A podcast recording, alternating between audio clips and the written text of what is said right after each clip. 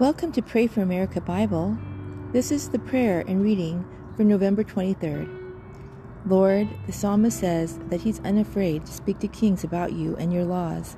Give me courage to speak to people in power about you, and give the powerful the courage to speak to their followers about you too. May your name be honored in our nation. Amen. Today I'm going to start in 1 Peter chapter 1, 13 to chapter 2, 10. So prepare your minds for action and exercise self control. Put all your hope in the gracious salvation that will come to you when Jesus Christ is revealed to the world. So you must live as God's obedient children. Don't slip back into your old ways of living to satisfy your own desires.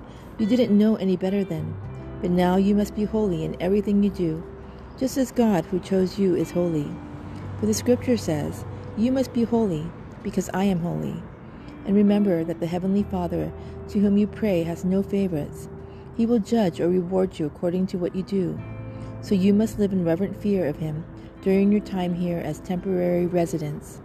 For you know that God paid a ransom to save you from the empty life you inherited from your ancestors. And it was not paid with mere gold or silver, which lost their value.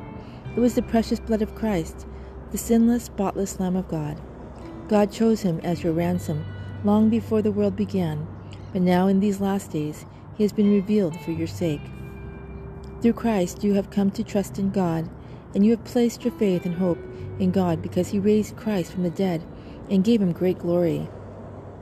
You were cleansed from your sins when you obeyed the truth, so now you must show sincere love to each other as brothers and sisters.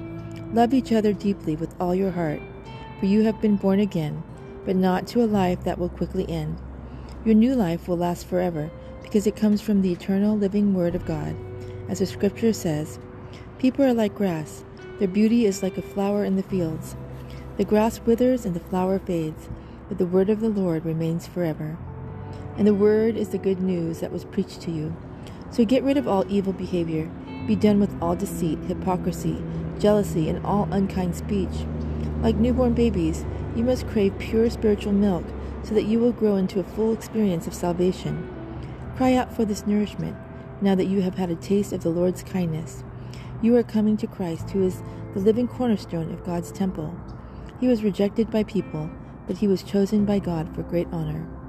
And you are living stones that God is building into his spiritual temple. What's more, you are his holy priests. Through the meditation of Jesus Christ, you offer spiritual sacrifices that please God. As the scriptures say, I am placing a cornerstone in Jerusalem, chosen for a great honor, and anyone who trusts in him will never be disgraced. Yes, you who trust him recognize the honor God has given him. But for those who reject him, the stone that the builders rejected has now become the cornerstone, and he is the stone that makes people stumble, the rock that makes them fall. They stumble because they do not obey God's word, and so they meet the fate that was planned for them. But you are not like that, for you are a chosen people. You are royal priests, a holy nation, God's very own possession. As a result, you can show others the goodness of God, for He called you out of the darkness into His wonderful light. Once you had no identity as a people, now you are God's people. Once you received no mercy, now you have received God's mercy.